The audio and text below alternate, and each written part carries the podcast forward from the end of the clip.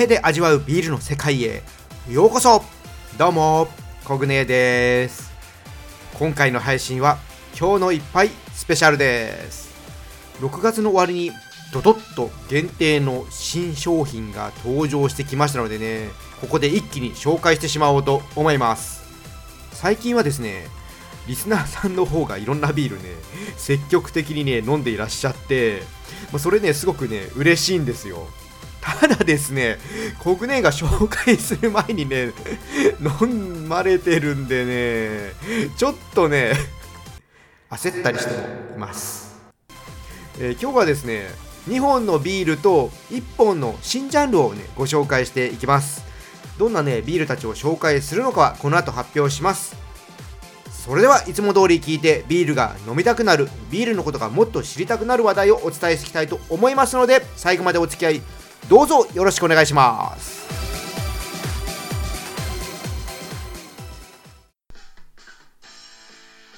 ビアジャーナリストコグネーのビールレディオ。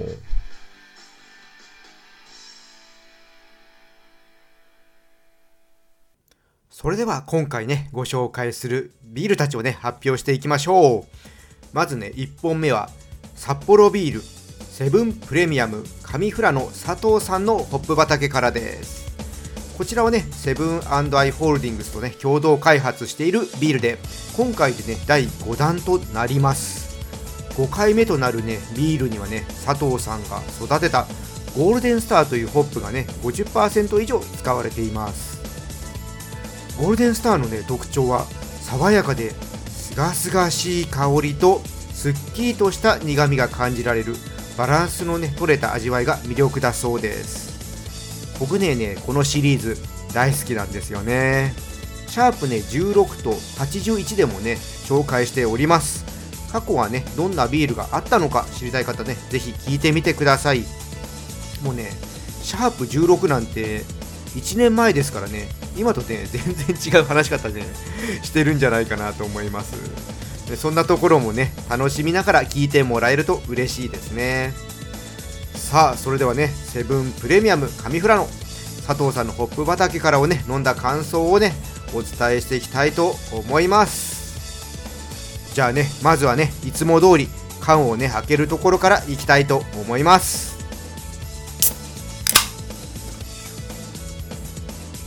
さあついていきます。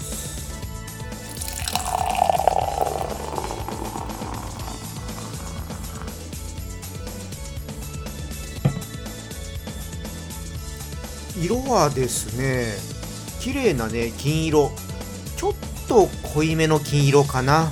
透明度はねそんなに強くないです。香りはおお冷涼感のあるね爽快な香りがね心地いいですね。甘いね香りもあるので柔らかい優しいそよ風のような感じです。味の方なんですけども。おホップのね青々しいフレーバーがねふわっと感じられますね。飲み口はねさらりとしていてスーッと喉へ流れていきます。優しい甘みと苦みですね。おとなしいね穏やかなね感じのビールです。うんいいですね。トゲトゲしい感じじゃなくって柔らかくてほのかな温かさを感じます。夏のね北海道の草原でね寝そべりながらね飲みたいビールです。これね牧場で飲みたい。やってもね絶対やっちゃダメなんですけども競走馬のね牧場で馬見ながらねゆっくり飲みたい。そんなね感想を持ったビールです。このシリーズはね穏やかな感じでビールをね表現してくるのでガツンとしたねビールが好きな人にはね向かないかもしれないんですけどもビールのね苦味が得意じゃないんだけどビールね飲めるようになりたいって思ってる人にはねいいビールだと思います。はい今回もね美味しゅうございました。それではね2本目いきたいと思います。2本目は同じく札幌ビール札幌日本クラシックビターです。こちらはですね本来去年発売するはずだったんですけどもねコロナの影響で家飲みのね需要が増えて缶の容器がね足りなくなってしまった影響でまさかの発売中止になってしまった商品です。あの黒ラベルとかにねちょっと注力を注ぐためにねこちらの商品発売中止になっちゃったんですよ。だからね1年越しでね日の目を見ることになった商品です。そしてねこちらね新ジャンルなんですね。いわゆる第3のビールです。国内のチャンネルではねあのー、ちょっと私の考えからね新ジャンルはね登場させていなかったんですけどもようやくね日の目を見ることができたというね苦労にならるね苦労人苦労新ジャンル なのと、えー、先日ねゲストに来ていただいた舘さんがね強くね推していたのでね今回紹介することにしました。それでね特徴なんですけども日本のね伝統的な原料と製法を採用した染み渡る苦さを引き出した新ジャンルということです。大正時代から続く伝統的なホップ信州早生というホップがあるんですけどもねこちらを使っています。で昔ながらにしっかりと麦汁の中で煮込むことによって染み渡る苦みを引き出した商品ということです。苦みをね強調するということはね本格的なビールが好きな人に、アピールしようとしている商品なんでしょうか？どんな感じなんでしょうかね？では飲んでみたいと思います。じゃあこちらもね缶開けていきます。さあじゃあ缶開けますね。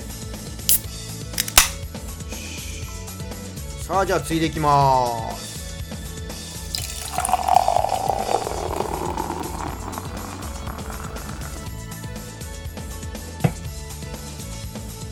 色はですね透明な金色ですね。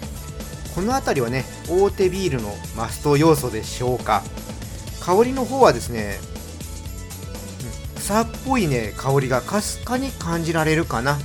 ちょっとね弱めのアロマです。で味の方なんですけども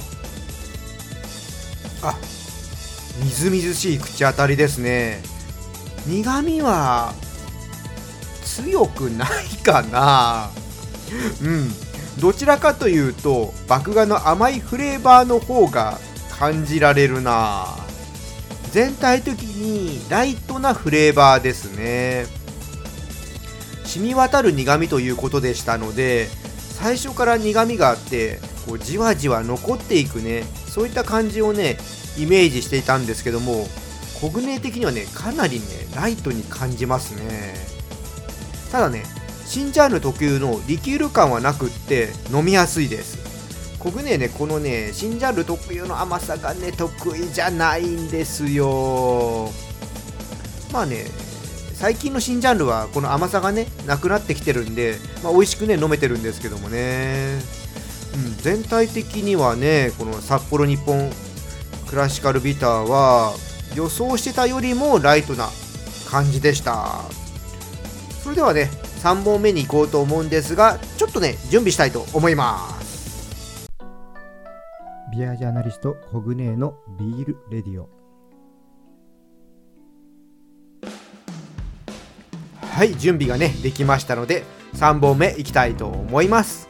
3本目はサントリーの東京クラフトブラックペッパー仕立てのスパイシーエールですこちらはねサントリーさんの東京クラフトシリーズの限定醸造ビールですね。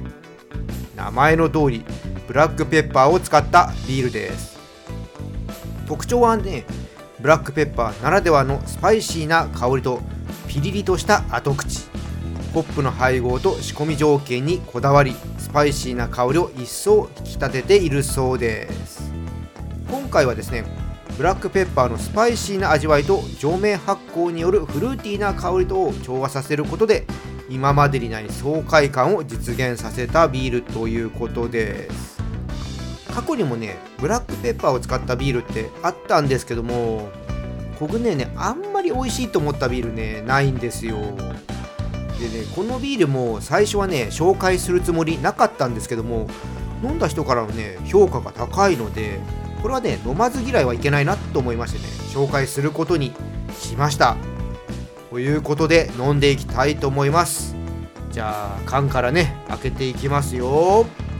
これねパッケージがねこのね東京のねこれ東京タワーとかねそういうのがねあって花火がね上がっていてまあね東京の夏をねなんか表現されたような感じですね。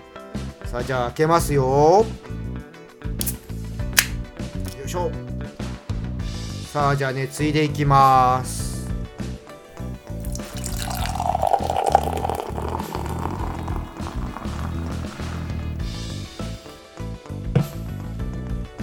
はい色はですねうん。綺麗なね黄色ですね。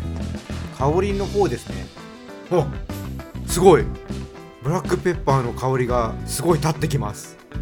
そこにね甘い香りが重なっているのでブラックペッパーのアロマがきつくならないですね。重なり合うことでなんかね爽快感もあるし元気が出るアロマですね。これちょっとね癖になりますね。でね味ですね。ああ飲むとねブラックペッパーの風味は軽いですね。辛い感じとかにはねならないです。で苦味も弱くてほのかに甘い風味をね感じる程度ですね。後味もとってもねすっきりしてます。最後にねブラックペッパーのフレーバーが軽くね鼻に抜けてきますね。あの胡椒の効いたおせんべいを食べた後の感じ？ああいう感じですね。いい感じにね効かせてますね。確かにねこれね美味しいですね。昔ながらの中華そばに合わせたらどうなんだろう。私ねちょっとあんまりラーメンとかに胡椒をかけて食べないんですけどもあと餃子とかですね胡椒を効かせてね食べたい人はねこのビールね合わせてみたらいいかもしれません。いやー予想をね裏切る美味しさでした。こういうね裏切りはね大歓迎ですね。でもね単品で飲むよりは胡椒が合うね料理。さっきね今言ったラーメンとか餃子とかね。そういったものとね一緒に飲んだ方がね美味しさがね広がると思います。是非試してみてほしいと思います。今日ねご紹介したね商品はねコンビニやスーパーで購入できます。皆さんもね飲み比べてね違い楽しんでみてください。上富良野佐藤さんのホップ畑からはセブンイレブンイトーヨーカ堂でのね販売です。こちらね限定になりますのでねご注意ください。他のねコンビニやスーパーでは売ってませんのでね。はい。ということでね今回はね3つの新商品をね飲み比べてみました。コグネのビールレディオ。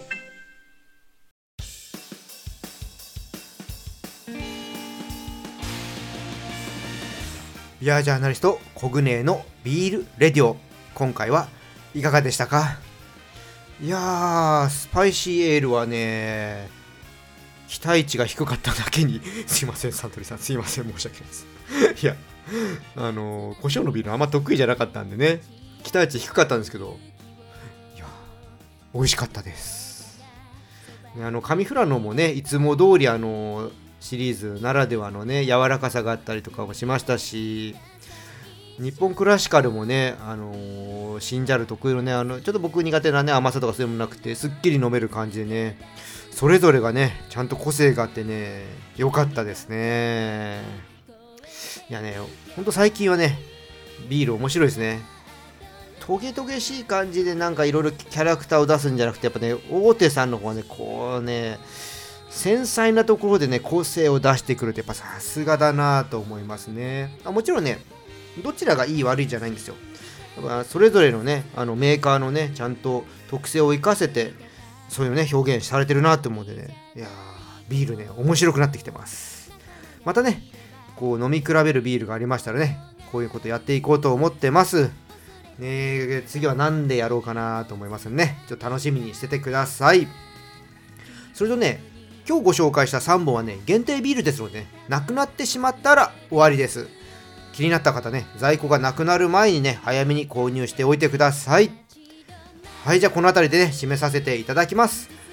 このチャンネルでは皆様からの感想や質問をお待ちしています。よろしければコメントやねレターいただければと思います。またね今日の配信が良かったらぜひいいねとフォローの方よろしくお願いします。それとね、このチャンネル SNS で拡散していただけると嬉しいです。ビールにね、興味持ってもらえる方ね、一人でも増えたら嬉しいなと思っております。はいじゃあ皆さんねお酒はね適量を守って健康的に飲みましょう。未成年の人は飲んじゃダメですよ。それでは次回の配信まで美味しいビールを飲んで楽しいビールライフを過ごしてください。コグネでした。